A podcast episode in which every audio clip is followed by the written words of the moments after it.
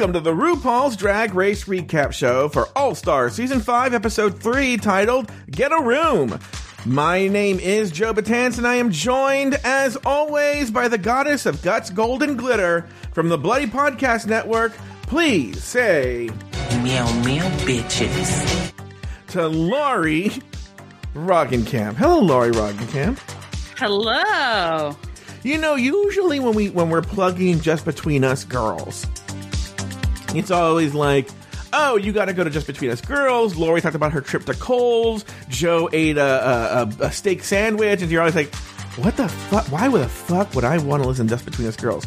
I'm gonna Yeah. say this might be the first just between us girls in a long time that was hundred percent about a drag related topic about Alexis Mateo getting hate on social media. Yeah.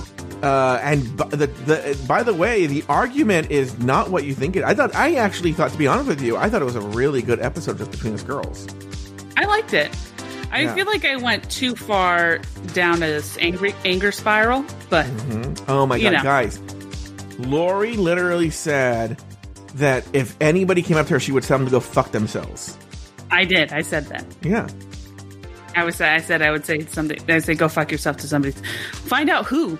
Yeah, find, find, find out who Girls. on Just Between Us Girls. And you can do that by going to patreon.com slash afterthought media. And uh, you just got to join at the premium level. Isn't it that much money? Yeah, it's pretty good. Yeah. And you also get more shows be- at the premium level You too. get so many fucking shows. It is ins- it is insane how many. I don't know how people.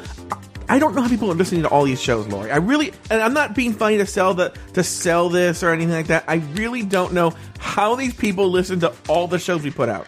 I don't know either because I got to be honest. I don't think I've listened to podcasts like a full episode of a podcast in three months. That's what I'm saying. That's what I'm saying. So I think it's funny that we're like promoting podcasts, and I'm like, I would if I was you.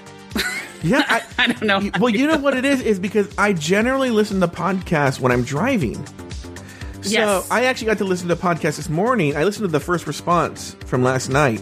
Where Oh, I, yeah. I was on with you on the first response. Lori was Lori was fun. driving the show, but I was just a guest because Rob was celebrating Juneteenth, and so. uh But uh, it was a fun It was time. fun. Lori kept Yeah. cutting people off. I don't know why, but uh, Yeah. Okay. but that's Let's another show on that. Patreon where Lori That's another show. threatened to follow a baby. I didn't. No, I say I follow babies. I've Uh, done this. I've done this uh, uh, many times, and my girlfriend has asked me to stop because I'll we'll be walking somewhere and there's a baby, and I just turn and follow it. So I'm like, very, that baby's so weird. freaking cute. You find out about that in the first response. Also, anytime Lori would ask a million questions, and anytime I asked a question, she would hang up on them. Because you always wanted to go. You always your only question is. So you're here with the goddess of improv and stand-up comedy. What do you Mm-hmm. have to say? And the person's like, A hundred percent of the you. time, they were like, "I can't believe I'm on the air with Lori Roggenkamp. This is my No, dream come because they've all oh, all been on the air with me before, save two people who were great. But yeah, I would love. I want Tom to just post. I want to go to an Instagram of just Tom's baby and see just picture after picture. That baby was so freaking cute. I think Tom was frightened by us. I'm not gonna lie. Did you hear him say? Because we he's a Tom lives in Australia and he has this really cute baby. And I go, uh, hey, did you know that Lori doesn't create uh, Australian accent? He accent. He goes, well, you know, uh, well, you know, I like this Sydney guys. Didn't like the accents very much. Which I, I, I'm. It's funny you mention that because I think this is now another version of just between us girls. But it's funny you mention that because later on I was talking to Star and I was like, "Then what part of Sydney gays did he like?" I was kind of thinking the same thing. I was thinking the was same like- thing. But you articulated it better than I did. I feel like all we do is actually like, Yeah, I think the whole show from start to finish. I think I will say the first thirty minutes we don't do it. I do uh, The first thirty minutes of episode one, we don't do it, and then it's like the only- minute that's thirty-two. the only episode he's ever heard. Yeah, minute 32. It's like from there to the end of the series, it's us talking about Timmy Trumpet and all this shit. Yeah, anyway. Yeah. Anyway, go, All right. for all this hilarity, go to patreon.com slash uh, afterthought media and uh, hear Lori hit on Dee Dee like nobody's business. But you were hitting her for your brother, though. Yeah, my brother's single, so you know, ladies, All right, let's hit jump me right- up or hit him up. All right, let's jump right into the episode. This week for the Maxi Challenge, the Queens are teamed up by random draw to create their own signature hotel suites. On the runway, the category is three looks in one. Blair and Mayhem win the Maxi Challenge, but Jujubee is named the All Star of the Week. In the bottom, RuPaul placed India, Shea, and Mariah. On the main stage, RuPaul reveals Monét X Change as this week's lip sync assassin. Jujubee tries her best, but ultimately, Monét X Change wins the round. She pulls the lipstick from her bra and reveals that the third eliminated queen is Mariah Paris Balenciaga. Lori Roggenkamp named two things you liked about the episode and one thing you did not. Uh, I will say I loved. Well, here, okay. Mm-hmm. My my things have a caveat to them Sure. because I loved the challenge. I actually really loved the challenge. Mm-hmm. Sure. I wish there was more. Great. I wish we could have seen more. Um, I loved the looks. Mm-hmm. I just wish that I don't know. I wish that they had been more eleganza. Like I would Mm-hmm. have loved it if it was more like they were more fanciful. Sure. Um, my my one critique is actually a question for you, which Yeah. is, do does All Stars usually not have a mini challenge? I'm trying to remember. I know there was a season, I feel like it was season nine, where they only had like one mini challenge or two, like the really famous ones. Um, but this, it, it's not unusual to not have a lot of mini challenges. Okay, well then I'm going to change my my con then because I was wanting to have mini challenge because I do kind of like the mini challenges. My actual my my one thing I didn't like was like people were saying about um oh god I forgot her name last week the lip sync assassin they thought that maybe she wasn't trying. Alyssa I Edwards. felt that Alyssa Edwards. I felt that way about Jujubee. Oh, it's, Jujubee didn't know the lyrics. Mm-hmm. She wasn't really doing anything. There was a there was a moment where I I want to find and put on my Instagram or something where Jujubee and Monét X Change are like near each other and and Monét X Change is dancing next to her and Jujubee looks legit terrified. yeah. Like she looks scared. Yeah. And I'm just like, oh, okay.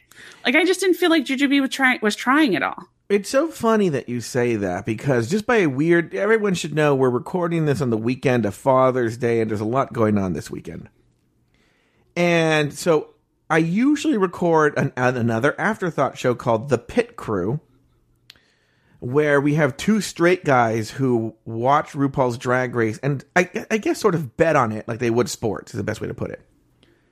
And we did it. We usually do it on Sunday, on Saturday night and we had to do it very early Saturday morning today. And so I already have their thoughts, which is unusual for this show. And what's funny is to go with what you said is they think, and it's so funny because you have to, for people who are listening, they are not experienced drag race watchers. This might be their second season, third. And uh, they said, this is actually their first season of All Stars, I'll even say. This is their first season of All Stars.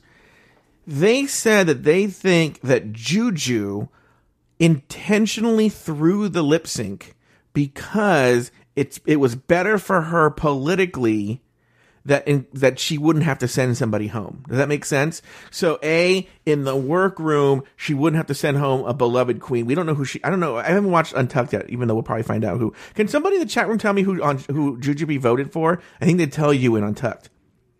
But Uh, the only thing I will say is that you eventually find out. Yeah, yeah, So even if even if it didn't, I mean, do you think that maybe she did that because Uh-huh. she? So yeah, Juju had Mariah. So, I mean, it just seems kind of. I don't know. Somebody in the in first response, the Patreon show last night mentioned this kind of s- similar thing where they think that they did that, and then also that Mariah was voted for because she was the one who had was the most threat, but was not career suicide if the, if she got voted off. Yeah, I, that was a very, very good point. point, and I want to, you know, I think we're getting ahead of ourselves. So let's let's come back to this. Sorry. Well, Okay. no, no, no. You, I, I was the one who led the way, but uh, but the point is that the, that the the pit crew boys agreed with you. The pit crew boys Yeah. feel that Juju threw the lip sync. So I mean, it's one of those things where she either threw it or it was like an Alyssa Edwards thing last week where they edited it to make it look like she no, didn't do a I'll be good job. honest with you. Uh, Again, we'll get. Can people in the chat room remind Lori to tell me to get into this later? But I honestly think if because you know I go down the conspiracy theory route. Yeah. And as we know, the producers know exactly which queens picked which lipstick. I mean, they're fucking filming them, right? Yeah. And um I think they use that information to whisper into Rue's ear who should win. But I think with this year, with the lip sync assassin, they can work with the assassin to tell them whether or not to go ham. So they probably told Alyssa, because I was surprised Alyssa did no death drops or anything. No, no shablams, no any. She was kind of tame. Maybe they told Alyssa, we need uh Shea to win. Okay, so we need you to pull back. Does that make sense? Okay. Yeah. Uh, for whatever reason, even though it was unanimous vote for Ongina, they they wanted it to be that Shea won because Alyssa, you're right. Alyssa gave it a very muted performance for who Alyssa Edwards is. You know, Yeah. so No, I agree. but anyway, so we'll, we'll but we'll deal with that when we get to it. Okay, um name two okay, so two things about the episode. I'll be honest with you, and I've been feeling a lot of this way with uh, All Stars is I feel that the season is fine. It's, it kind of reminds me of Drag Race UK. I have no complaints about it. Uh, this season was. Did you watch last year's uh, All Stars, Lori, where they did the, Off the and on. okay. Yeah, I watched uh, a little bit of it. so they had to do a similar uh, challenge last year where they had to make a club. Now, I'll be honest with you, I didn't even really like that challenge that much, but I felt that was something the queens were more used to. It makes sense. Drag queens are often asked to host a night at a club, so they would n- kind of know how to do that. But how do you present a hotel? It's the same challenge, but now it's a hotel. Like, when are drag Yeah. queens ever, when are anybody saying, This is my hotel? Here's why you should come to my hotel. Yeah, I also like yeah, I did think it was weird because it wasn't it was like a it wasn't even a hotel, it was a hotel room. Mm-hmm. It was like don't they wouldn't you usually show different rooms and they were just kind of showing one room. So it was like Yeah. here come to my hotel room, Yeah. which I get, you know, you can't obviously show a whole hotel. I'm not dumb, but it, it- here's the thing. I, I think the structure of the game of the the con the competition was was flawed, but overall, I like that kind of stuff. I would have loved to see them do more of the creative stuff. I would have loved to see them going and figuring out design and Mm-hmm. picking paint colors and stuff, but you didn't really see them do a lot of that. You just Well- kind of saw them show up and it was like they had a paint by numbers kind of thing where they were told what to do and they did it, you know? It's funny that you say that. Again, I would highly recommend everyone listen to the Pit Crew this week, even if you don't usually listen, because Alex and Philip have experience with painting and that kind of stuff. And they were, when we were watching it live together, I am telling you more than anything I've ever seen in my entire life. When they went from the uh, eliminate, so they saw the you know the part where the girls were were in the in the in the outfits so they don't get paint on themselves, and they saw them. They were already laughing. They're like they don't even know how to pull the roller, you know. And then Yeah. you know we have elimination day segment, and then we have the actual finished product when they when they opened up after the commercial on the finished product they were beside themselves with laughter beside oh, themselves. Oh, yeah. because they were like in no way did these girls paint these walls. That some of these walls required such skill that you needed to be a professional painter to do what the what was going on in these rooms on the walls Well, that's like the the wall that Jujubee was painting. Remember? Yeah. And then what's her face said, "This is why your makeup's all jacked up." Yeah. that was funny. I like that. But then they then they show it later, and my aunt was like, "There is no way that that paint would have dried that way. There was no way it would have been so splotchy and so Mm-hmm. it, like there was no way that it would have dried that way." Uh, well, what's funny is in I think I think it's in the Golden Girls room on what would be screen left, your right, right on their stage left. Okay, on that wall there are three different like rainbow colors or something, right? And they Yeah. and they seamlessly blend from like blue to purple to orange to yellow. Like they were like that to to do that takes such skill. Also in the gold room, okay. There's very very clear like first of all they said the texture on the gold with the walls is very difficult to do. A professional painter would know how to do that, but not like a person who doesn't know how to do it, right? And then if you remember there's like a straight black bar in the middle, and they were saying like to get the paint that straight, like to do everything, that's a professional painter does that. Yeah. So they were and that's yeah. Oh sorry. And that's the thing that i find frustrating about the episode was that like it's exactly la- last week's episode. There's no way i mean there's that youtube video of them Mm-hmm. putting the the audio that they sang in the in the stage to the actual song and it didn't match up. There's no way that this match so they're doing it so it's like either sh- sh- why not show us every why not do it? Why not show us like it's i feel like you guys are lying to us and making you're peeing on my leg and tell me telling me it's raining Yeah, you Well, know, you I wanna- just I don't know. I want to give credit where credit is. I forgot that uh, producer Luke Stamen is a professional painter, and he's in the chat room saying one thousand percent was not those queens. Yeah. Yeah. Uh. So anyway, So, anyways, it's just frustrating. I I the thing is, is I like those design challenges. I love it. I would love to watch them actually do it and see how it turns out. And I feel like it's like they they couldn't they couldn't show the queen's flaws. They couldn't show them not being able to do it. So instead, they just showed them kind of attempt it, and then they showed like the end an end product that somebody else worked on. but that's It exactly just seems kind of fa- fake the, to me. the pit crew boys made the same point you did. Like, wouldn't it be great to see what people who don't know what they're doing, what they actually put together? yeah, Yeah. I would have loved that. because it was like it was the whole thing then was and what's funny is again the pit group boys were on point this week. They made a funny Gosh, point too. you guys really should watch, listen to the pit crew guys instead of patreon.com slash afterthought media the pit crew this week. No but this is a really good point. I don't want to steal their points because people will then hear it later and go like wait joe just stole everything they say.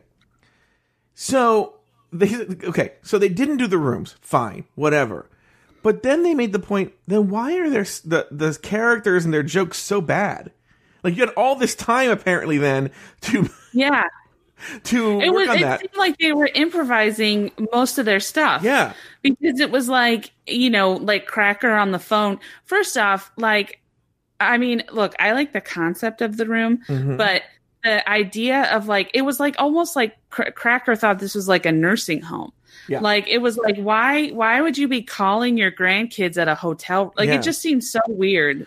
It. I It, what, what- what's funny is, it seemed like people who said, "Oh yeah, I'm a fan of the Golden Girls," but then didn't know anything about the Golden Girls because, Yeah. like, they just knew that there was a slut, right? Because and that that that that uh because there were some really good points. Uh, Shea as Dorothy says, "Picture this," or you know, but that's and everyone knows Sophia's line. But then also Rose, you would think we'd have Rose saying stupid shit. She didn't say stupid shit. She was just an old Jewish lady. Uh, you'd think you'd have Dorothy with wit- with witty comebacks. No, she's an old lady. And you're right. They talk about being old ladies. What's funny about the Golden Girls?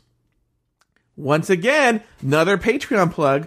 We have Shady Pines, where myself, Mike Lawson, and Joey Buhecker recap every episode of The Golden Girls. Uh, and that's available, by the way, at the basic level $3 a month. And you're getting Shady Pines, right?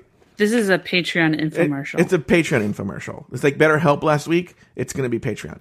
So, Yeah. uh, and so, but, but what's funny is that the that the Golden Girls, for the most part, with only the exception of a few episodes, don't play as old ladies. They play as just contemporary, you know, contemporaries who could be any age. And that's actually the role of why Sophia is there is to sort of be like the older person, the wiser person. So like Yeah. they don't actually the, the Golden Girls very rarely are they like we're old, oh we're old. Our grandkids, in fact, they don't want their grandkids to call. You never hear about the grandkids. Rarely do you ever hear about them, unless they're yeah, it's always a surprise when they show up. Yeah, it's always like they never talk about them. I was we just saw an episode where Dorothy goes to the hospital, and I was like, no one's calling uh, the kids or her grandkids. It's just like the Golden Girls are there for her in support of her at the hospital. No one ever calls any relatives. Uh, so I I tra- trampled on you. So you said what were your two things that you liked and your one thing you didn't like? Sorry, I totally cut you off. Lori. What? I was hoping to distract that. I didn't have that. Oh, I'm sorry. Okay, write down the timestamp. Okay. Uh, that's all right. Uh, I'll tell you what. Um, I really lived for the drama. I know this is the thing. I I know there are a lot of people who don't like it when the show's dramatic, but I love the drama between Alexis and I'll be honest with you. You know who is a fucking national treasure on this show from a reality show standpoint? And I don't think I've ever seen anyone do this so consistently on the show. Jujubee. Jujubee was great. I did love in the beginning when she was like, when Alexis was like, if you, we need to see who the fake people are, and who the, and Jujubee was like, I smell some bullshit. Well, like, also, she's like, yeah. I smell some fakery. Or yeah, also when like uh, when Alexis says, "Girl, this is my second language," and Jujubee looks at the camera and she's like, "Girl, second language." like what? You know, and also, I mean, she is having fun. She is what she's doing that is so brilliant. She, I'm telling you, whether she wins the crown or not, whether she goes home tomorrow or goes all the way to the end, Jujubee has won the season because what she's doing. She's great. What's really important is she is connecting to the audience as like I am your eyes and ears in the workroom, and I'm Yeah. breaking the fourth wall, and I'm playing with the construct of this game, but still playing within it. She's playing within the construct, but she sees it for what it is. And so, like for instance, a perfect example was she knows there's going to be um uh that dramatic music when she picks a name, right? And so like it goes, it plays that dun dun dun dun dun dun dun dun dun dun dun dun, and she walks up very dramatically. And we see her being very dramatic with it. But on the ADR and the confessional, she's saying, "You want to know what my mind is on? yes. I'm thinking about my cats." Like she's Yes. like, so it's it's funny because um she is playing the part of a reality television personality and she's giving the editors exactly what she wants. She is the narrator of the season. She's, She's the like one that Deadpool. comments. She's like Deadpool. You're right. She's like Deadpool for the drag race. She knows that this is a com- she knows that this is a competition. Yeah. She's the only one who knows that this is this isn't. Lori is referencing a comic book character who's aware that he's in a comic book and that he's a superhero and that he breaks the fourth wall often. Yeah. Um. So uh, here's my only critique with that, and I think I know what you're going to say to that. But Shut I up! feel like I feel like Jujubee had now she didn't win the lip sync, mm-hmm. so you know I'm not saying that it did happen. Yeah. But Jujubee had an opportunity to really stir up some shit mm-hmm. by voting for Shea, mm-hmm. and she didn't. So I personally am like, I wish that she had voted for Shea because I feel like that that would have added extra drama to and would have made it so much richer. No, because what I would argue, and this is what I will argue later, is that Jujubee is playing three dimensional chess. And she realizes that there is a world outside of that workroom.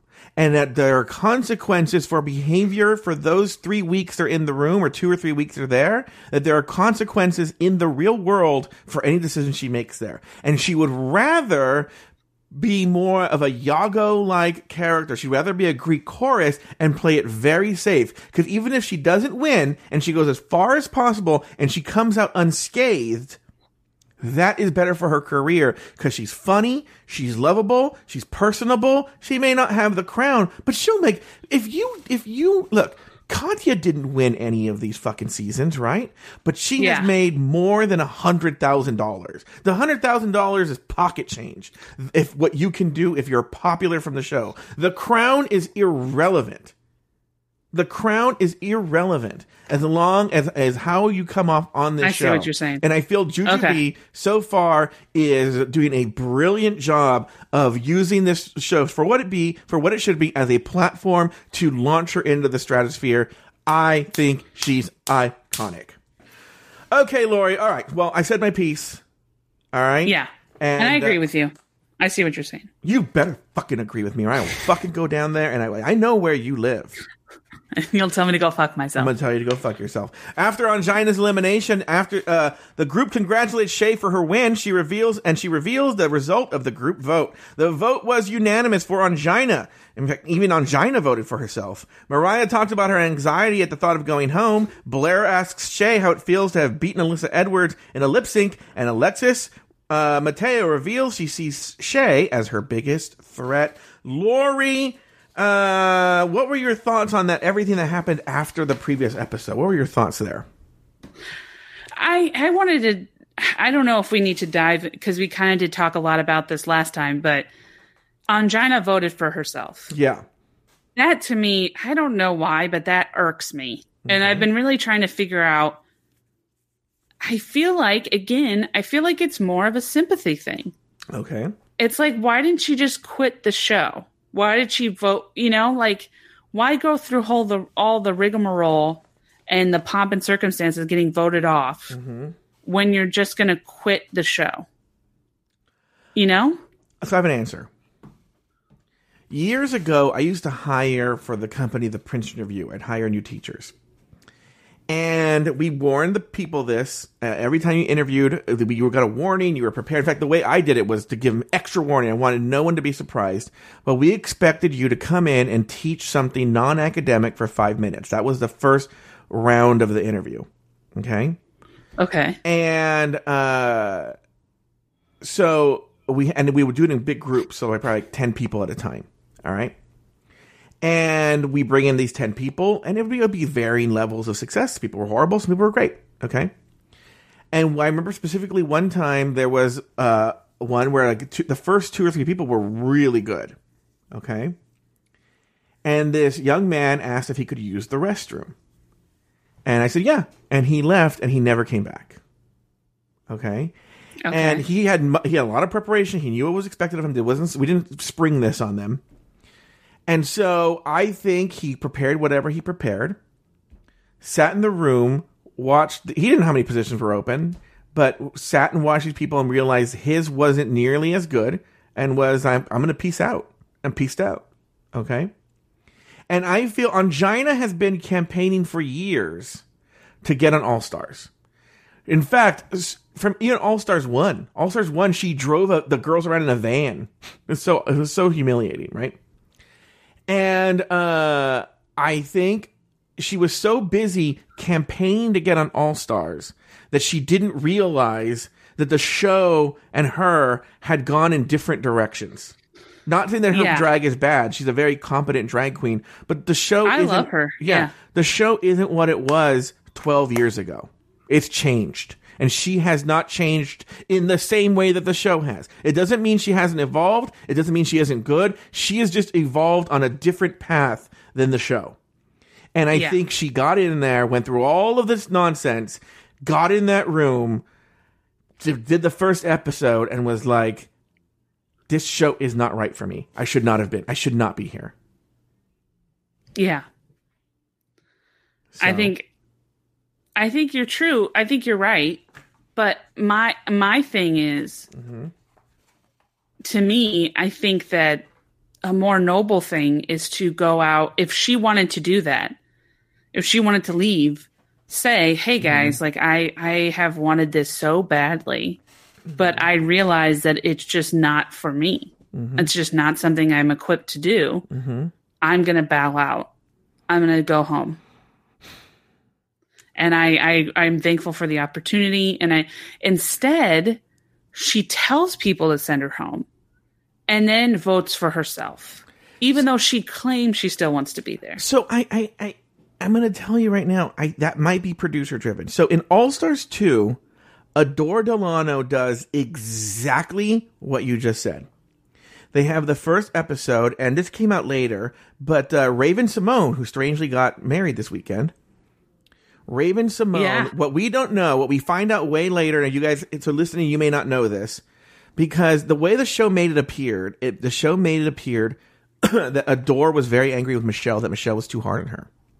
What we later found out from Adore in interviews and other people that it wasn't um, Michelle, but Raven-Symoné was the guest judge that episode. And I guess what we didn't see, they didn't air it. Raven-Symoné went in hard on Adore to the point where Adore was like, fuck this. Because at the time of All Stars 2, Adore was the big fucking star on the show. Okay, she had had Yeah. a, she had some music breakout, and she she was the breakout star. It's not the case anymore, but at the time she was. And I think she was like, I'm a big fucking star. What the fuck am I doing here? And she pieced out episode two.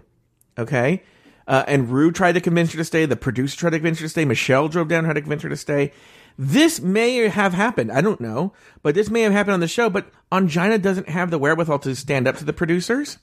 Right? Yeah. And maybe they were like, just stay and we'll, make sure you leave. Right? But I think maybe Johnny did do that. Here's the thing though, and I've said this in the past if Adore was miserable, she should have just thrown in the towel and just instead of quitting, you know, set it up so that the so that she was sent home, you know, uh, and and and gone out on top and not a quitter. But I don't know. Uh, I, I see. I disagree with you, though. Okay. I feel like there's more power in just saying I'm out. okay, I don't right, wanna do right. this. I could be wrong, But I I could see what you're saying with you know with wanting not maybe maybe the narrative of the show might be changed to where it might look bad and you might so maybe that's what she was thinking. But to me, like I don't know. But that's I what just I'm feel saying. like it's like That's what the producer, the produce, you have to remember the producers are not your friend. You think they are, but they're not your friend. They make you think they're your friends, but ultimately, and maybe they are, maybe they do genuinely like you, but their job is to make the best possible television show. Somebody quitting puts them in a position because the drama of the show builds up to ultimately someone being sent home and they have Yeah. a set number of queens for a set number of weeks. So if someone quits, that means they have to do a double Shantae. And in, in this in this atmosphere, how do you do a double Shantae? The way they set up the rules, so they have to. I'm saying That's it's- true. There's probably very plausible that Ongina said, "I'm not right for this. I want to quit," and the producers were like, "Bitch, just fucking go through it. We'll make sure you go home, but we have to have you go that. home." Yeah. Anyway, because they could when they you know the way that they had. I okay. I see what you're saying. So really All right. quickly, really quickly, really quickly, uh, because we'll probably why don't we bring this up now? We'll talk more about it later uh, during the fight. But it's it's it's here first that Alexis and Miz Cracker get into it. What's funny is it starts with Mayhem rolling her eyes at Miz Cracker, uh,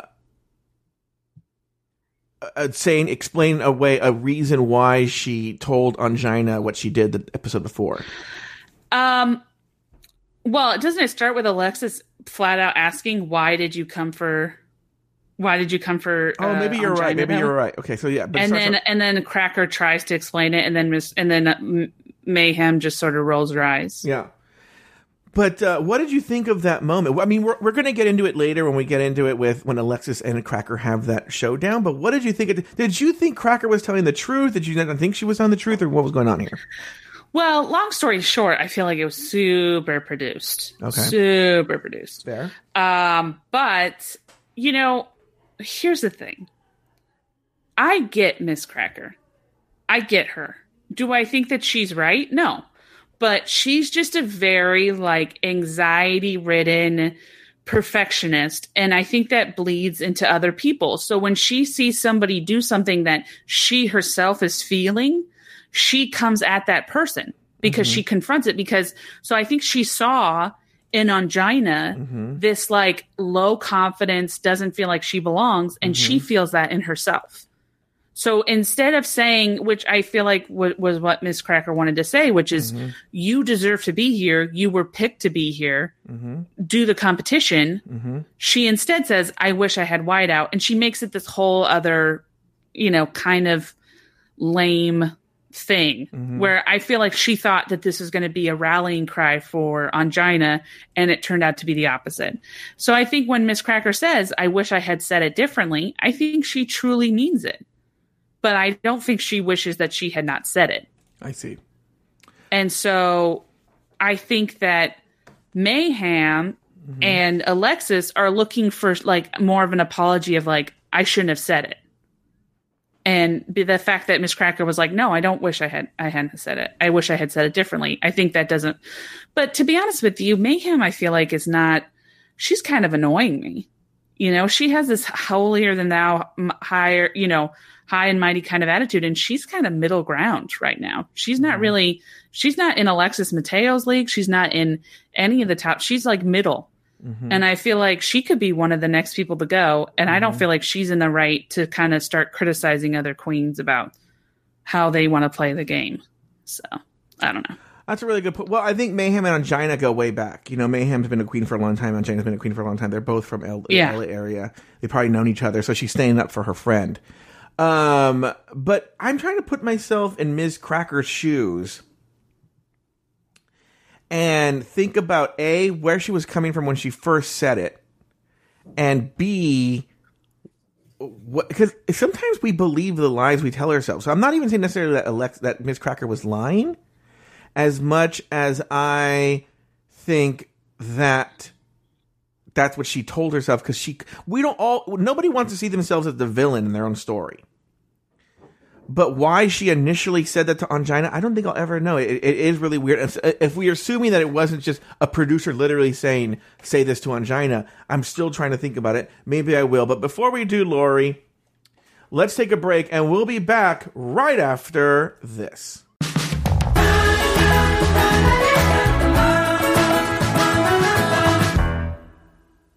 This show is sponsored by BetterHelp. All right, I got to get something off my chest.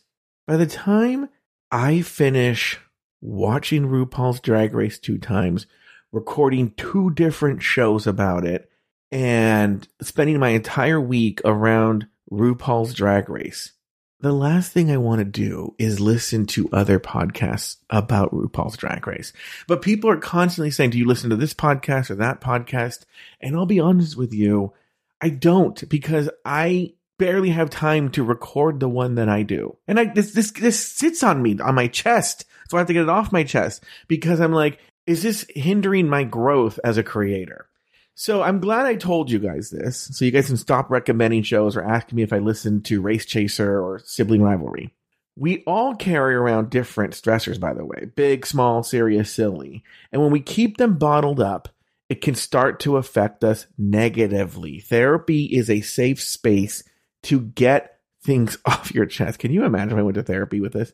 And to figure out how to work through whatever's weighing you down. I have benefited tremendously from therapy. Tremendously. And it's a way for me to work out different problems that I've had. And I've shared those problems with you before. If you have stressors in your life, you need to talk them out. That's how you release the toxicity is by talking it out. And therapy can help do that. If you're thinking of starting therapy, give BetterHelp a try. It's entirely online. When they designed it, they designed it to be convenient, flexible, and suited to your schedule. All you got to do is just fill out a brief questionnaire and they'll match you with a licensed therapist. And by the way, if you don't like your therapist, you can just switch therapists at any time at no additional charge. Get it off your chest with BetterHelp. Visit betterhelp.com slash drag race today to get 10% off your first month. That's BetterHelp, H-E-L-P dot com slash drag race. Hey, it's Kaley Cuoco for Priceline. Ready to go to your happy place for a happy price? Well, why didn't you say so? Just download the Priceline app right now and save up to 60% on hotels. So, whether it's Cousin Kevin's Kazoo concert in Kansas City, go Kevin, or Becky's Bachelorette Bash in Bermuda, you never have to miss a trip ever again. So, download the Priceline app today. Your savings are waiting. Go to your happy place for a happy price. Go to your happy price, Priceline.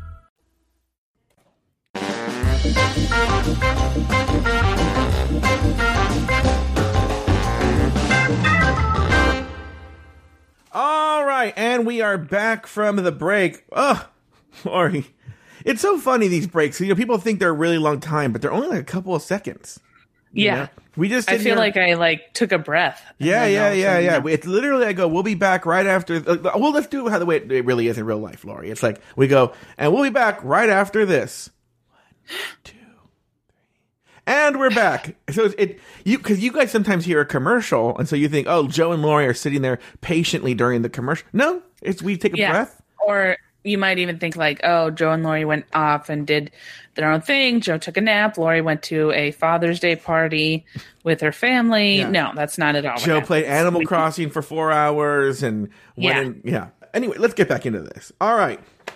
The next day, after Shea reads Ongina's mirror message, the queens gather at her work table and Alexis asks Miz Cracker why she came for Ongina last week. Cracker apologizes, Mayhem doesn't buy it, and Jujubee thinks Alexis is playing head games. Next, RuPaul entered the workroom to announce this week's Maxi Challenge. In this week's Maxi Challenge, you'll be starring in the hottest new hotel design show, Shantae, Enjoy Your Stay. Now, working in teams, you need to design and present your own signature suites worthy of a five-star boutique hotel. RuPaul announced that the teams were previously determined by random draw. For, by the way, do you believe this random draw in any? Does, eh, No.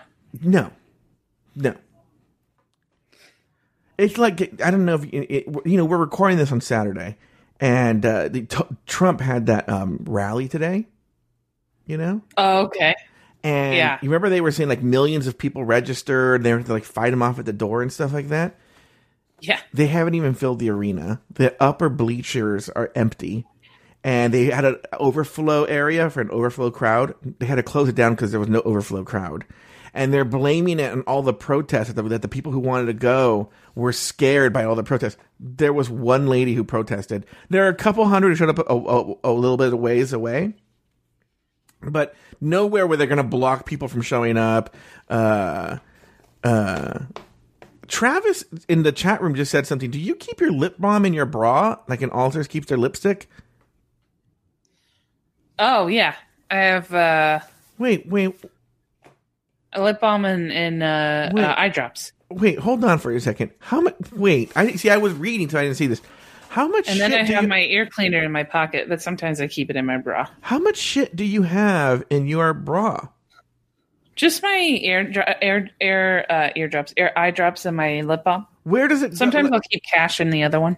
Wait, look, wait, wait. Hold on, hold on. You keep cash in your bra? Yeah, just in case if I'm not like wearing um uh uh like a uh, if I don't have a fanny pack or a backpack or if I'm just like going out for a hot minute, I'll just keep cash in my bra. So when you so when you go to the AMPM or wherever you go, the 7-Eleven, Yeah. and you are buying a, you know a pack of Big League Chew, you will reach Yes. you will reach your your I'm doing it right now on video. You'll put your hand, you'll put it in, you'll take out your sweaty $5 bill with your boob sweat and hand it to them? There's no boob sweat. It's on the top of my bra. I'm just going one place. Usually I'll take it out before I come into this go into the store. Is it would it be would you still be decent if you were to show me where it is in your bra or would it be indecent? Okay. It's just like right here. Like I just put it and take it out and have it right there. Why is, I want to know something, Lauren. I'm being honest here. What? We've known each other for probably about 15 years, okay? Yeah, off and on. I don't think we didn't. There was a stretch of time where we didn't really. There was like 12 years and we didn't talk. But I wonder what happened all, in those 12 years, all the drama that I missed out on. But my question is I mean, we would say hi to each other. yeah, we talk every now and then. Yeah, yeah. Yeah. My question is this Why is it, after all these years, I still am finding out new shit about you every single time? I thought you knew. I always call. I say I have to grab something from my vault, and then I grab my lip. I don't think I notice. Remember what? I think. I think you know. I think you just blocked it out because Uh-huh. when we were eating one time, I said, "Oh, I have to grab something from my vault," and you were like, Uh-huh. "Oh my god, what do you call your vault?" Uh huh. And then we had a whole conversation about it. So Uh, yeah, Anyway, uh, okay, RuPaul. So, uh, well, let, let me finish this part of the script. RuPaul announces that the teams were previously determined by a random draw. A f- uh, I do not believe that at all. By the way, whatsoever. no way. No, there's no random. Random, my ass. Maybe, maybe a guy named Random, the guy that nicknamed Random. yeah, Paired the a gay guy. Yeah, a gay guy like Random. Random, get your ass over here and put these teams together the way we tell you to put them. But anyway, team one was Miz Cracker, Mariah Paris Balenciaga, and Shea Couleé. Team two was Jujubee, India Ferrah, and Alexis Mateo. And team three was Mayhem Miller and Blair St. Clair. Uh, back in the workroom, the queens brainstormed their signature suites, which must include a welcome basket, signature nightcap, and a room tour. Blair and Mayhem go for glamour, glitter, and gold. Ju- oh, did, did they consult with you? Because you're the goddess of glamour, glitter, and gold. I did not get a phone call. Yeah. Jujubee, India, and Alexis set on a tropical jungle theme, and Cracker, Mariah, and Shea choose to emulate the Golden Girls. Next, the queens are taken to the Maxi Challenge set and are given materials to design their hotel suites.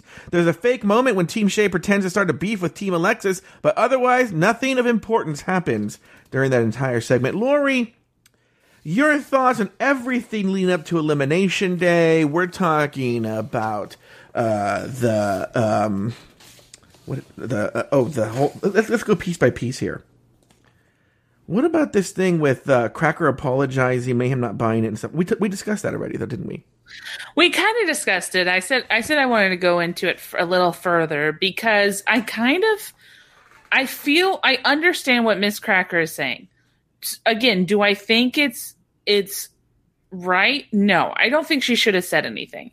In fact, I kind of I'm kind of now having the 10 seconds between the break. I've now decided that I agree with Mayhem Miller. I feel like Mayhem Miller kind of said what everybody said, which is that like don't like y- you said it to say you you didn't you know you meant every word. Mm-hmm. Like don't try and backtrack now. Yeah. I get that Alexis maybe said, well, uh, not Alexis, um, Miz Cracker was like, oh, I wish I had said different words, but the sentiment was the same. But then it's like, well, then you wish you don't wish you had said, you know, like you meant what you said. You know, So- yeah, when we were talking earlier, I wish we had more than a few seconds to for me to think about it because I, I told Yeah. you that like so I didn't have enough time. But I do I am in this pickle where I feel like I don't think Miz Cracker is lying. I don't. I don't think she's lying. But I think she's changed, she's rewritten history about why she said it. I still can't figure out why she would, apropos of nothing, if we're going to assume that the edit is correct and there's no producer involvement. Without producer involvement, why would she, out of the blue, just say, hey, ju- I almost kind of want to go back and find that moment. But let's not do that now. Let's, let's, I I legit, and I know this sounds really weird. I feel like the jacket gave her a weird sort of confidence. Like with that jacket on, that pink fluffy jacket, she had this like weird, like kind of like she felt like she had she was like you know you know how when you put on like a piece of clothing and you're just like Mhm. i'm a star mhm. I think she I think that jacket gave her that it was like a Superman's cape and she just felt like I got to right the wrongs and she just felt like she needed to talk about how she felt. And uh, I I will be honest with you I don't think it was producer driven. I think legitimately Miz Cracker is the type of person who's like I have to tell you how I feel. I've actually pulled the audio because I want to solve this right now. I've actually pulled the audio, but uh, let, let, cause I want to get to the bottom of this because it seems to be the thing going through this whole episode too. You know? Okay, you good. all got a vote. How does that feel? Yeah, for the first time ever. I felt I was up all night because my decision. I don't know if I did the right thing. Do you think that you voted for the wrong person?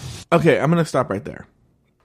So and then watch when as soon as she had doesn't have the jacket on, that's when she's super apologetic. But then I'm hold on, I'm gonna I- am gonna end my jacket conspiracy Yeah. now because I feel like I'm getting too far into it. But I'm just saying that you know But she I- apologizes not wearing. I feel watching more closely though. I feel though like this seems very producer driven because all of a sudden, apropos of nothing, India stretches her arms on the table and says, "So, you girls all got a vote."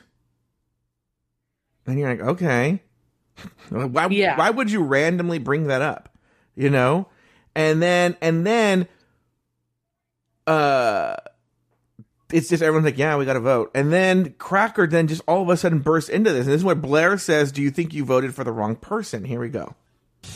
I feel I should have brought in some whiteout, maybe. Because on Gina, Derrick and Mayhem they believed that they could do it. Mm-hmm. And you didn't believe in yourself. And that's an all star thing. Uh, where did that come from? Cracker wants to put my name. Derrick. Okay. Okay. First off, the thing that frustrates me the most is Ongina going, uh, where did that come from? It came from you. you were the one who said, I didn't feel confident. Like, you could argue Miz Cracker's point too, but I just, it's infuriating to me that Ongina's like, this came out of nowhere. You know what? I'm thinking. I actually think it's not spoken, and I don't know why. I feel all of this could have been not over. Maybe Cracker did say this. I think what the subtext here is. I think I figured it out. Now I'm quote unquote kind of Team Cracker. I think where I'm I'm gonna criticize Cracker is just bitch, just fucking put it out there. I think what Cracker is trying to say is the reason he couldn't sleep wasn't because on he didn't put Ongina's name, and kind of it is right. The reason he Yeah. couldn't sleep was he knew how badly Derrick Barry wanted to be there. Okay, Yeah. he knew how badly Derrick wanted to be there. And the fact that he also knew Ongina had already given up and that Ongina still was there and Derrick wasn't. Derrick was home. He felt this enormous guilt that this person who really wanted to be there had gone home and a person who didn't want to be there was still in the competition. And I think that's why he think was that losing sleep. Ongina gave up at that point? She had already given up? Yeah, because if you remember, we have to go back to episode one. Ongina in the workroom is like really talking about how horrible she was and whatnot, and apologizing for how bad her act was and stuff like that. And who knows? She- yeah, she said she wasn't confident. yeah. She so, said she, she I didn't have confidence in myself to yeah. win. So I think that's what it, and I don't know why he's afraid to say it or why they're not showing that, but I think that's what the subtext is. The subtext is we sent someone home whose career depends on this, wanted to be here. And, and in fact, what's so funny is the show articulates this point in this episode, in, in episode three, when they show, when they show every, I'm gonna, I'm gonna go back here, when they show everybody talking about, um, who went home, uh, and they, and they show that Ongina even voted for herself. I think it's Blair. It was Blair St. Clair in a confessional who said what Cracker's point should have been. Listen, listen this is after they see that everybody unanimously, including Ongina, voted for Ongina. Here we go. All right, let's lay them all out. One for ongina, two for ongina, ongina, ongina, ongina, ongina. Unanimous. I am still angry with her because See, now they're angry on she Ongina. just gave up. She was like doing damage control before it happened. If I went home and found out someone else gave up, I'd be devastated. This is an opportunity of a lifetime. It's, that's exactly what it is. If I went home and look at Blair just articulated it. If I went home and I found out someone had given up and I wasn't there, I'd be devastated. But the only thing I think, Joe, the only problem I have with that is that she didn't give up till after the the second episode. She gave up during after the perfor- performance, and she was in the bottom. I think that's when she gave up. You're making it seem like she gave up right at the first episode. But I don't think she gave but, up that. But why is Cracker saying that? I, I don't want to go all the way back to episode one. I, but that's But what I'm saying is, is I think I don't. Th- I think you're putting too much into it. I think she legitimately was just reiterating what Ongina said in the first episode, and she even says later on, she said, "I what I should have told you was you do deserve to be here, and you should know that." And I think that Yeah, but Ms. that's the- that's the said pro- it in a way to try and light a thunder, thunder, light a fire under uh, Ongina's butt, and it didn't work. It backfired, and I, think that's when Ongina started giving up. I think she started putting a positive spin on what she was saying, right? But still, it's just a positive spin on, bitch, you gave up, and Derrick Barry, who wants to be here, went home. So. I don't think she gave up though. I don't think she gave up. She said she just wasn't confident. I think she gave up at this the last the second episode. I don't know. I can't waste any more tears over this, Lori. But I mean, regardless of that, I do think it's funny that Alexis then jumps in and starts saying, "I need to know where everyone's like, like essentially, like you guys better show that you're real."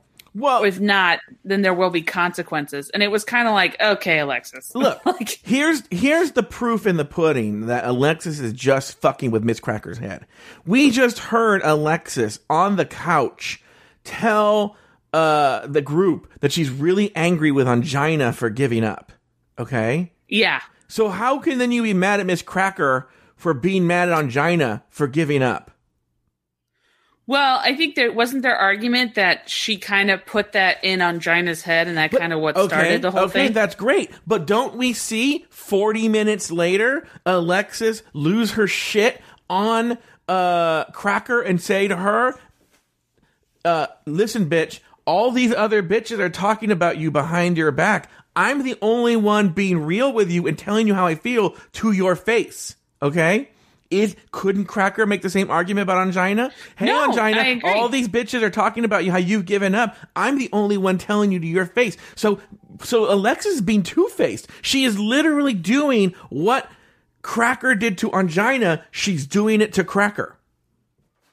I agree. I think that she's playing to her anxiety. I think uh, uh, Cracker played to Ongina's anxiety, and Alexis Yeah. is doing the same thing. Yeah, I agree. Yeah, and and uh, if Alexis were smart, she would just own it. Anyway. Well, I think it's. I think again. I think it's a justification. I think both of them don't realize that, or don't won't acknowledge that they're just playing mind games. I think they both think that they're trying to help the other person. yeah, You have to think. You have to remember first and foremost, these are men, hmm and men's egos are, you know, like the most fragile things in the world. Wait, how did we just get So- there? Well, I'm just saying, men are men have fragile egos. So No, we don't, Lori. Okay, let's talk about. Uh, so then they get the challenge and they make this hotel room. What are your thoughts on this challenge, Lori? I mean, I liked it when I heard it. I will say though that one thing that frustrated me was they had two groups of three and then a group of two. Why didn't they just have like four groups of three or four groups No. of two?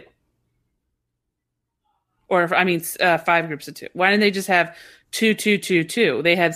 They could have done that. Wait, I want you to go back. I, I can't Sub- do math. Yeah, substitute teacher, substitute teacher Lori Roggenkamp. Can you go back I and do the math? do math. I think it's four groups of two. Why don't they have four groups of two? No, shit. Yeah, one, two, three, four. Four groups of 2 Mm-hmm. You sure about that? Thank you. Uh, yes, I am. Because you just take off the two from the extra one extra ones from the three, and then you have an extra group. I don't know. Was I- it five? Well, I don't well, remember. probably I like- suck at this. I'm not great with uh, or two groups of four, or one group of eight. You know, why not have that? I think it's a time consideration thing. I think like, we only want to do three, and uh, that's the way it's going to be. Uh, but what did you think of the what did you think of the challenge in general? Forget the queens in it. Forget the quality. Just as a, as a challenge, what were your thoughts on it? Um, I think I've mentioned this before, but I loved the idea of the challenge. It was the Mhm. execution that I, I was frustrated with because I wanted more. I wanted to see these queens really work on this room and really look like I loved when they were coming up with the design, with coming up with the idea. I love, I, I liked the little bit that we got to see of them actually working on it. Um, but I would have loved more of it. I wanted to see more. And, um, so you know I, I i was a little frustrated that it didn't uh it there wasn't more i would have i i really wanted that so that's All it right, very good. Uh, now I want to talk about the queens on the on the set, and we've talked about this a little bit before. I'm trying to understand the logic of having them having us believe that the girls actually painted the set and put it together. Well it's the same logic of, of us believing that they actually this music that they were singing is the music that they were um you know singing in the in the that they recorded is really the music. I mean it's just it's a weird it's a weird um you know what it, what is it called? Like television magic? It's a weird way to to showcase television magic where it's like or magical realness sorry. Mhm. where it's like who why you know oh who cares who painted it? It's like well it would have been nice to, i wanted to see a room that mariah paris balenciaga painted. Mm-hmm. and i wanted to see that. I want to see what that looked like. And i feel cheated in a way Well, look, I wouldn't look. I, they could totally spin it on as you guys are designers. We want you to come up with the concept and our crack team, and they could even bring in like a pit crew who's not really going to do it of hot Yeah, guys and do Like they're going to make your dreams come to life. You know, and then show that show them Yeah. picking you know there was a uh i can't think of the name right now but there was a guy Mm-hmm. who used to have his own design show and it only lasted about a season yeah. And it was hit it, it was a very produced show. Mm-hmm. and the f- frustration i had with it is that he was in a design competition challenge where he became like a he was known as a really great designer and he went through the whole competition and you got to see him actually do work and you got to see him paint and you got to see him design. And then he got his own show and it was so produced that he would like go and he would be like oh i i'm making this chair. And then he would like buy like a wood that wasn't even the same color as the wood that ended up and i know you can stain wood but it was a completely different kind of wood. And it was like he would go and buy a table and then you would see the finished product and the table was completely different.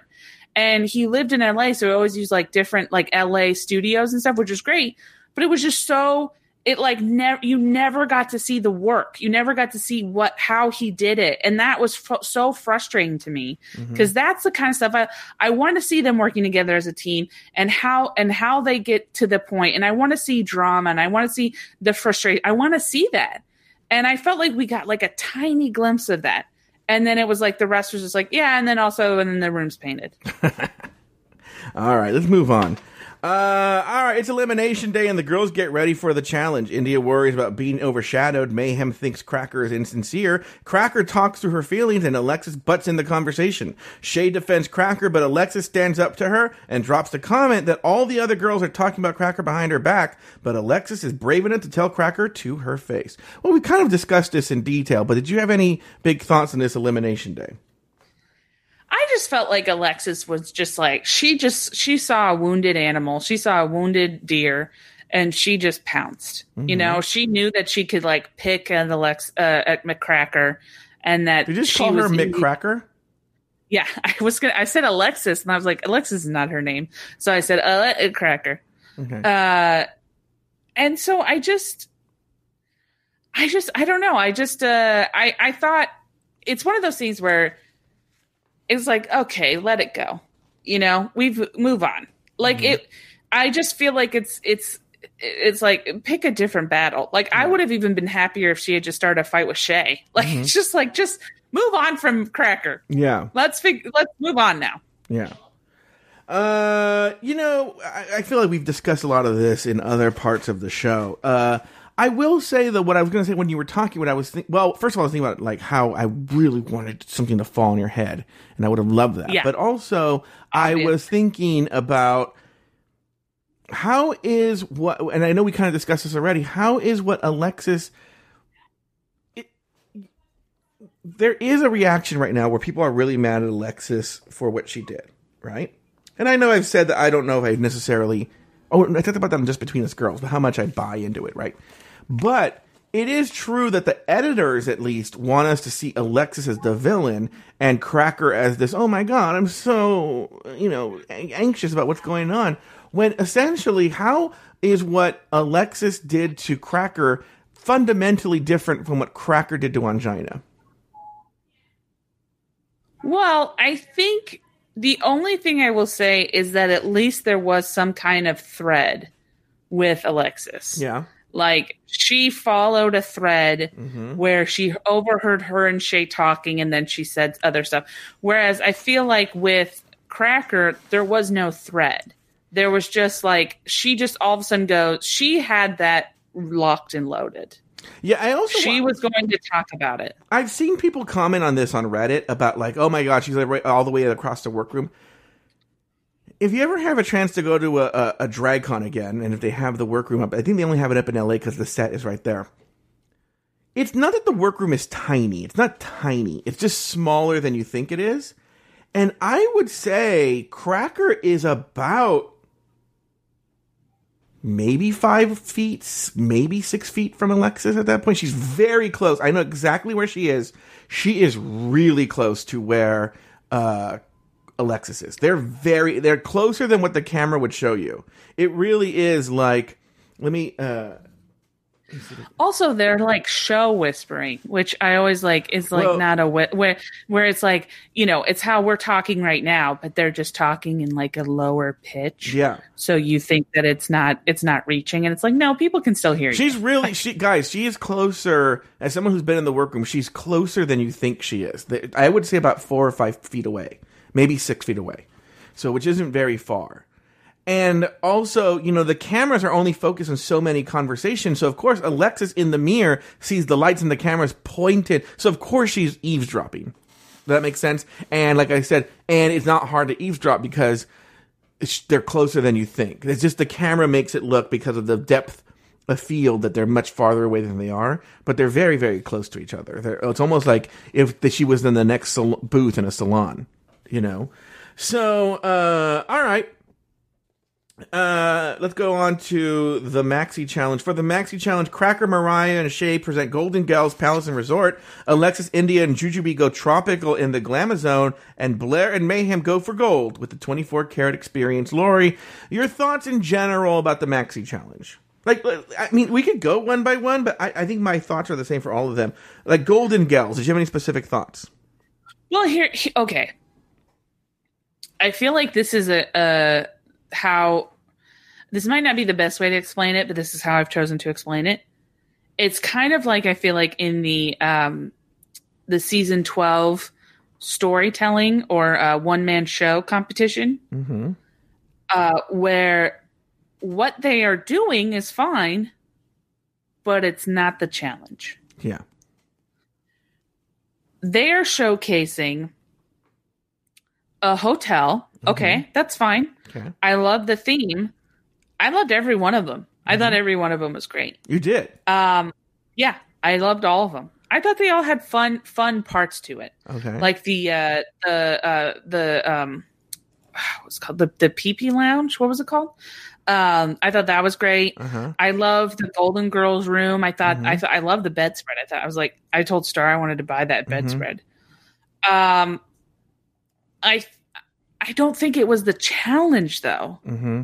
I think they were supposed to showcase the hotel and say, here are one of our rooms, but it was almost like they were trying to showcase like an apartment or like you can live here. Like the Mhm. Golden Girls one felt like a, a retirement home. Yeah.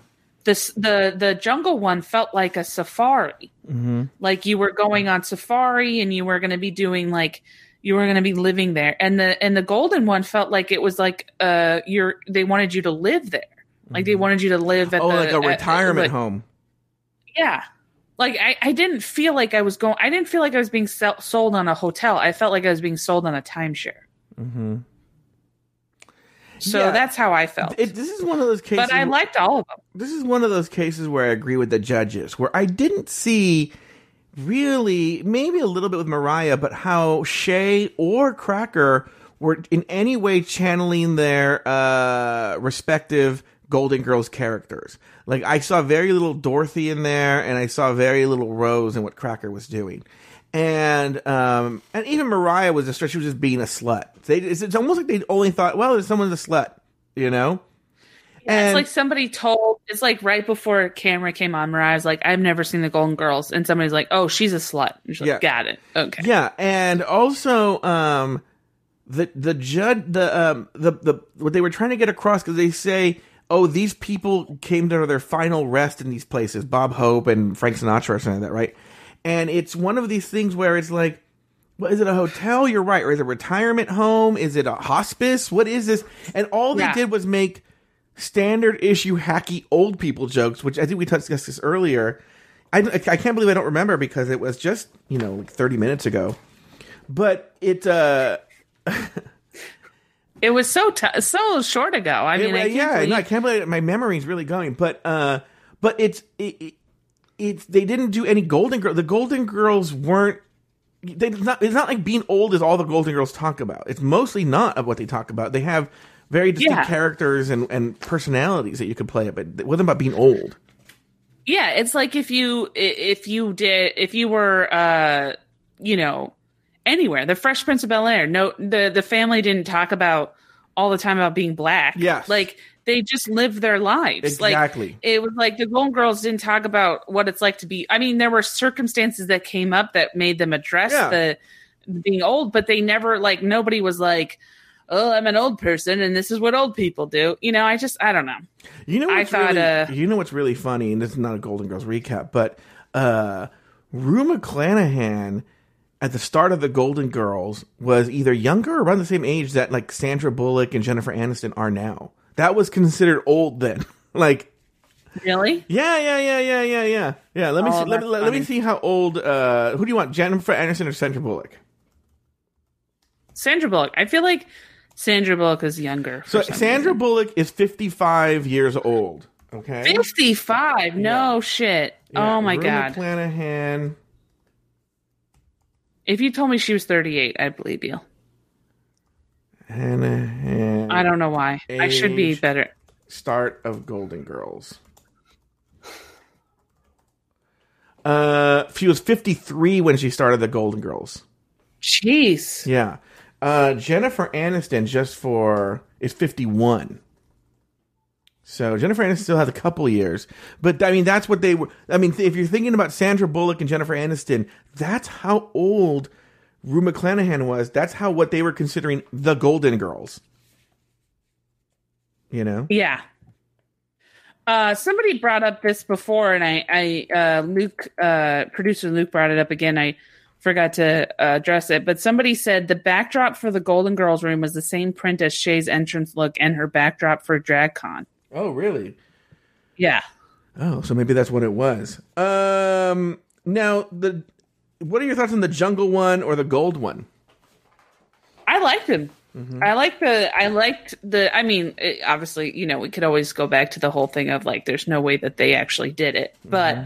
yeah, I like the way it looked. Yeah, well, why would we go back to that, Lori? We just talked about that just a few minutes ago. I know. I I liked it. I liked them. I mean, they were all very. I mean, it's like you know, they had a professional do it, so of course it's going to look good. But I guess my point is, I I found myself losing interest within a minute of each one. I felt they all ran about a minute or two too long. Well, that was the thing that I thought was so weird, which is what we addressed so you know in such a short time ago, Mm-hmm. which is that okay, if they didn't work on the room, Mm-hmm. then they must have worked on their presentation. Mm-hmm. So why were their presentations so like, and this is, uh, we do this, and uh, this is where the, la- and this is where you pick up the phone. It was just so, it was like, I was like, what? Why? Why are you guys? It, it looked literally like they were like, all right, we got you got ten minutes. Yes. What are you gonna do? Yes, that's exactly what it felt like. And also, like India's like, God, I don't want to be overshadowed. I don't want to be overshadowed. I don't want to be overshadowed. And then India in the background just quietly like, golden shower head. You know, it was just like, Yeah. no person. I mean, the only one I thought that was really good, so she deserved the win. Jujubee had some really good lines. Jujubee was funny. Yeah. Which I I mean we'll get to it, which is why I feel weird that they picked the group, the golden group to win, but Ju- or the golden group was say uh, was the best. By the way, not the Golden Jujubee Girls, not the. Golden Girls, the 24 karat experience. 24 with- karat, yeah, that's with what I mean. yeah, Yeah. but it's, it's hard to explain. But yeah. So I thought I was like, just pick the if the just pick the queen. Like just Mhm. I I thought that was such a weird thing to do. Yeah. So Uh, all right, very good. Uh, well, for, look, I'll give my opinion right now. I thought they were all boring. The end. Uh, I thought they looked great. Mhm. I thought they looked great. I thought, but and I I would have liked to have seen more. I would have liked it to have been a whole hotel. Mhm. Like, look, I I've stayed at enough hotels to know that a hotel commercials are are very weird. Mhm. And I would have loved there to be a whole hotel commercial. I would have loved a green screen. I would have loved, you know, like bang it out. Do Mm-hmm. a, you know, there was they could have done a great job, but I just felt like they just didn't do enough. All right. Well, Laura, I got big news for you. It's time for the looks. Category is three looks in one. Now, the good thing is that neither you nor I like to talk about the looks. So I have some general notes, but wh- what do you have? Uh, I mean, I liked all of them. To be Oh, honest with you, there wasn't any. Though actually, the there was. Uh, I there were two that I thought were good, and I I I was shocked that that they got judged so hard, harshly, and I thought that was uh, Shea and uh, Mariah Paris Balenciaga. I didn't see why they had to be judged so harshly. What I'm going to say right now is either a good thing and they should do this more often, or a bad thing. The title is so vague that there could be different interpretations of what three in one looks means. And you see two different interpretations on the runway. It seemed like the girls that got it right were the ones that they got because they got the most praise, were reveal after reveal after reveal. Right?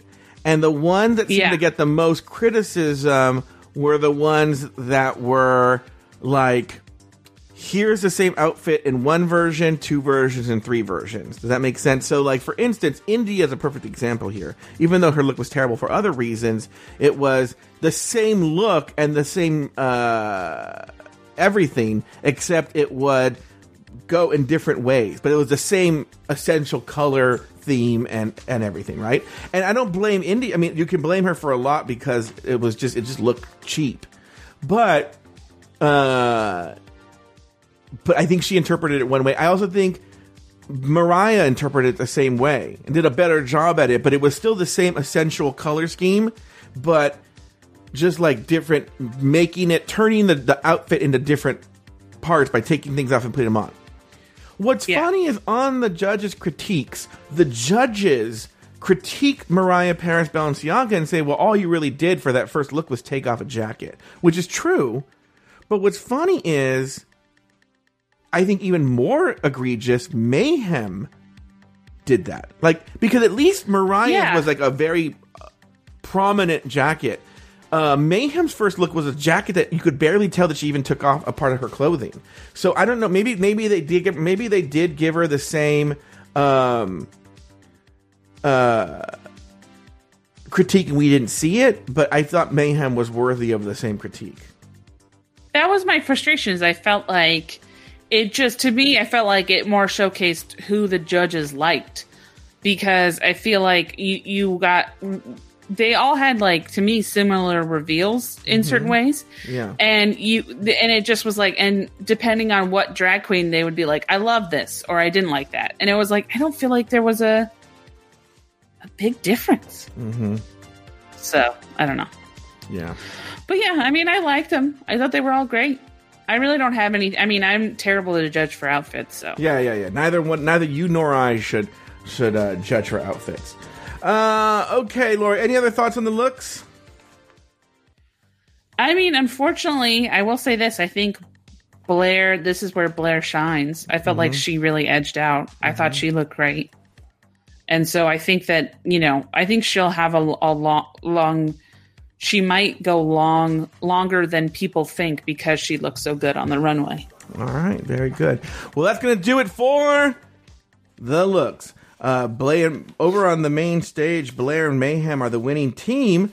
Uh, but Jujubee wins a spot of top All Star of the Week for her individual performance. Jujubee, Blair, and Mayhem are dismissed from the stage, and Alexis Mateo and Miz Cracker are safe, which leaves India Ferrah, Shea Couleé, and Mariah Paris Balenciaga vulnerable for elimination. Now, before the lip sync, the queens return to the workroom for cocktails. Shea is gooped and gagged that she's in the bottom. India is sick of being in the bottom and gets emotional thinking about the possibility of being sent home. Shea pleads for the other queen's respect, and Alexis points out that Shea got the worst critiques. Mariah expresses her appreciation to Cracker for being in a group with her, and finally, the choose the queens chose their lipsticks. Uh, Lori, I think I have, I might have a list of who chose what lipstick, but um, what were your thoughts on everything that happened backstage during the jury moment? I do think it was funny that India was trying. Like, I think I've told you before, but there's this uh, improv game called Oscar Moment, and it's Mhm. where you do two uh, people are doing a scene, so they're improvising a scene together, and then the Mhm. director will call. Well, uh, there's either there's a couple ways they can do this. They'll either put the spotlight on you, Yeah. and or they'll call the person. So like if I'm in, they'll be like Lori Oscar moment. Mhm. So just be an innocuous scene of me like sitting at a table with my Yeah. family, and then I Mhm. have to like do an uh, Oscar moment. Um, and I feel like legitimately felt like as soon like somebody from the back said India Oscar moment, and she goes, "I've been working my whole life." Just like, Yeah. where did that come from? Lori. Oscar moment. you sit here and you tell me that I don't know how to run first response. Well, I gotta tell you, my first response to you is I try my hardest to make everybody feel special. Everybody feel safe. Because that's how I was raised. And that's how I'm gonna keep doing the show, whether you'd like it or not, Mr. Batance. So you can Oh. kick me off. Oh, sorry. So you can kick me off, or you can keep me. But I'm still gonna be me. Thank you. Wow. That was really Joe. good. Yeah. Oscar performance.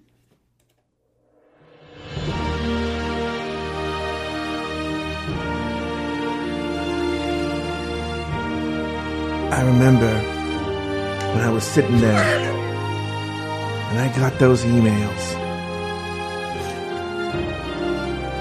The emails were like, please, Joe. I have a sick mother at home, and the only life that I, the only joy in life that I get is listening to you and Lori. And you've taken that from me. Do you know what that's like, Lori? Do you know what it's like to let, you know, little Elizabeth uh, Warden down? That she's at home, not being happy, that she's bored? And you're sitting there laughing at me with that cackle? Well, I'm going to tell you what, Lori. I have one thing to say Attica! Attica! Attica! That's right, Lori. I don't know what that means, but I'm going to shout that until you leave the until you leave the first response, and maybe one day this country can laugh one more time. Thank you. I don't even know what I was saying there. I love that Elizabeth Elizabeth Warren is the one who emailed me. Yeah, Elizabeth Warren. was- Potential, potential presidential nominee. Yeah. Elizabeth Warren. she's a big fan of the show. Elizabeth Warren is a big fan of the show. Didn't you know that? Uh, you know, I, I heard rumors. Yeah. Oh, that was it. That was Oh. okay. Oh, that was. I thought you were. That was telling okay. All right. I was done. I know usually I tend to meander, but Yeah. I was actually done with Uh, that. all right. Well, here we go. So, for what they showed us on the episode, Cracker voted for Mariah, Alexis voted for Shea, Mayhem voted for Shea, Mariah voted for India, and India voted for Mariah. Neither one voted for Shea. You know what I want to talk about right here, and just because this came up, is I wanted to talk about the politics because a lot of people, like the Pit Crew boys, are wondering this, and we've heard people discuss. Wouldn't the smart move be to get rid of Shea? I mean, she is the biggest competition. This is your chance now to take her down and take down a giant. Look, this is my nightmare. I have said since the beginning, since episode, since last episode, because the first episode I wasn't a fan of Mm-hmm. Shea, and now and then I was like a huge fan of Shea's, and this has been my nightmare that Shea is going to get in the bottom, and then they're going to get rid of her. Mm-hmm. Now, do I want that to happen? No, but logistically, that is what should have happened. They should have voted Shea out in the competition. You vote out the weaker. You vote out the. You vote out your competition. Yeah.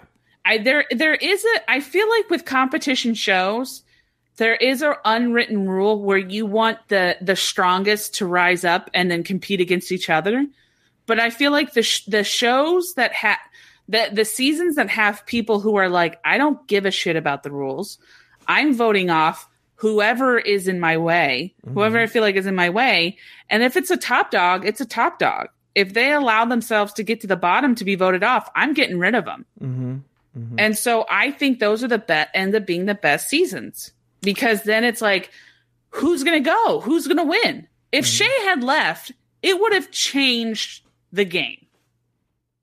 It would have lit, and I honestly feel like the producers did that because they wanted it to move.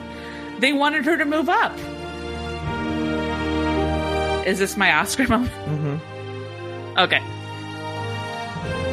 You know, you got you gotta go. I understand the competition, Shea. I understand. But you know what? We don't want you anymore, Shea. Go on, get out of here, Shea. Get out. Go. All right, don't turn around. I don't want to see your face anymore. You need to go.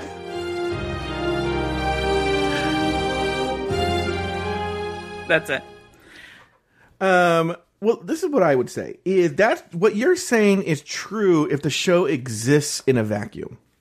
Okay, but the the so like on a show like Survivor or The Amazing Race or any other well they don't vote people on The Amazing Race, but Survivor is a good one where you vote people out. It's like you, afterwards, in theory, whether you win or not, you're going back to your old life. You're not going to go around the you know performing. But these queens, this is supposed to help launch their career, and so they have to think about their career post Drag Race, and so they realize because they've seen it happen in the past that if they vote off a fan favorite or someone who's deemed worthy of being there, the fans are going to come for them. And and so they have to think strategically outside of the show. What someone said in the first response yesterday, and I thought was really smart, was that they think because a lot of people are then like, well, okay, I get that argument, but then India was clearly the weakest person, so why don't you just vote her off? And someone wisely said, and I don't remember who it was, and I'm so sorry, is that they what they think happened is that uh, they they calculated Mariah is the strongest competitor that we can vote off, which won't give it we won't receive any blowback for it. You know? I think that was I think that was Spiral Queen or Nick. I think that either one of those two, or maybe they both said the same thing. But yeah, I, I, I once that was said, I agreed because I do feel like I think India's the only saving grace for India is that she's non-threatening. You know, people know that if they're in the room with her, that odds are she's pro- they're probably she's probably going to go home. Yeah. You know, Mm-hmm. Like if you have India and Jujubee, Yeah. I mean, there's no contest. Yeah. You're right. Very good. Uh, all right, back on the main stage, RuPaul reveals this week's Lip Sync Assassin All Star Season 4 joint winner, Monét X Change. She goes head to head with first time Maxi Challenge winner Jujubee. The song, Juice by Lizzo. The winner, Monét X Change. Monet Exchange reveals that the queen to be voted out is Mariah Paris Balenciaga, Lori Roggenkamp. Any final thoughts on the episode? What do you think of the lip sync? What do you think of Monét X Change? What do you think? Uh, are, are any thoughts that we didn't get to today? We mentioned this before, but I um I would love could do you think you could pull up the the lip sync? Maybe we could see it. There is a legit moment where Monét X Change and Jujubee are dancing together and Jujubee looks legit terrified. Unfortunately, I already Um, closed that out. Oh, okay. Uh, I, I'll love to find it if I could do a boomerang or something because it, it she just looks like she's like I don't know what's happening. Mm-hmm. Um, I was a little saddened because look, I think Monét X Change came out looking gorgeous. Mm-hmm. She did she did such a good job, and I felt like Jujubee just kind of like winged it. Mm-hmm. You know, she obviously didn't know the words, which is hard because that song's been on everywhere. I knew more words to the song than uh, Jujubee did, Mm-hmm. and uh, I don't know. I just felt. Do you think that's the reason I- perhaps she was? dis- Do you think that's the reason perhaps she was nervous? what nervous about? What? Sorry. Mm-hmm. About that she didn't know the words. Yeah, she could have been nervous. Yeah, that she didn't know the words. What do you think of the uh, notion that some people have have put out there that uh, that Jujubee w- threw in the towel, so to speak, because she didn't want to be responsible for sending somebody home? Um, I don't know. I don't really see it because I don't feel like unless it was Shea, I don't really feel like she she, you know, had to worry about it. Yeah. So if we had seen that she was going to send Shea home, maybe. But uh, between India and Mariah, I don't feel like there was really, you know, there was a reason for it to to throw it. Maybe she, I don't know, maybe she didn't. Maybe she threw it because she just didn't want to have to deal with the, you know, the backlash. And uh, who knows? But I, I just, I don't know. I just, I think she just wasn't prepared. Yeah. Uh, okay. Uh, any other final thoughts?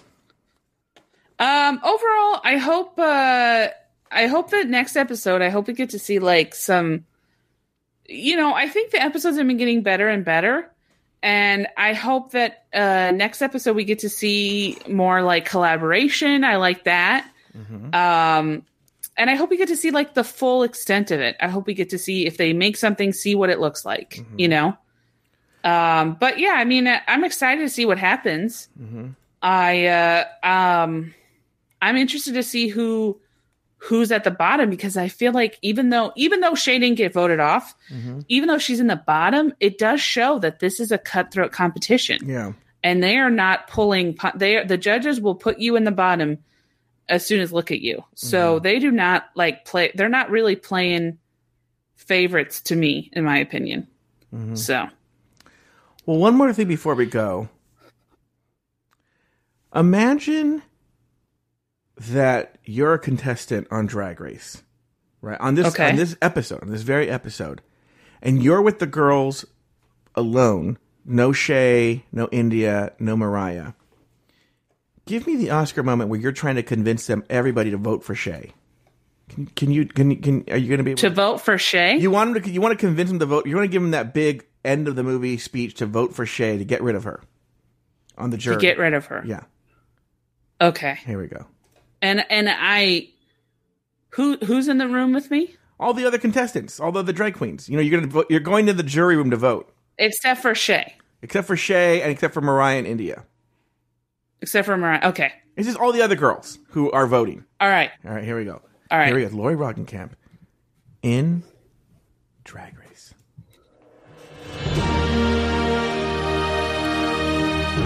I look at all of you and I see winners. we have three ladies that we have to choose from. Now we know India could go home, Mariah could go home. Mm-hmm. But let's talk about Shea. I know, Mayhem, I know that you're looking at me.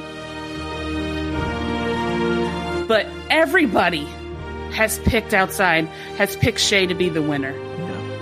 You know it, and I know it. Miz Cracker, look at me. You know that we have all are just running for second place. And I say now, at this moment, we have a chance to tell everybody you don't get to pick the winners. We pick the winners. Let's tell them that it is our chance.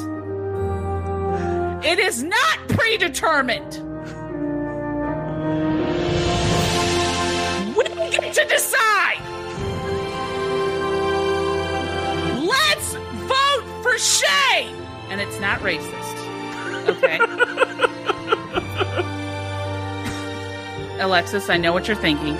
No, I think Shea is amazing. I think she is a true champion.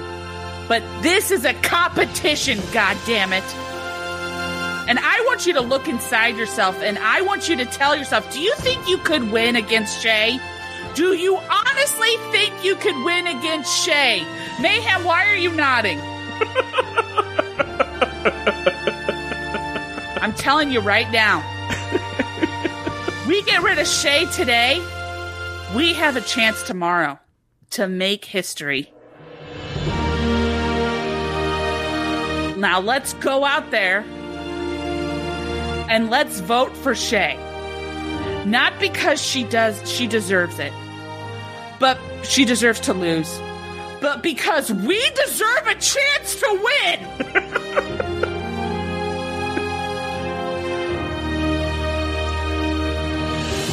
now huddle up. Hands in.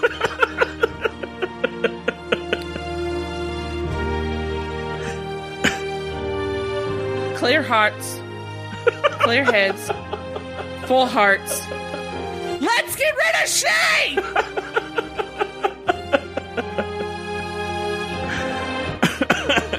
All right. Well, that's going to do it for this week's episode of Ru- You know, I should have the music play while I do that. Well, that's going to do it for this week's episode of RuPaul's Drag Race Recap. This episode was produced by Luke Stamen. Be sure to join us next week and every week as we continue to discuss, dissect, and deconstruct each brand new episode of RuPaul's Drag Race All Stars 5. So, for Lori Roggenkamp and myself, You better sashay away until next week. Because next week is for champions. okay.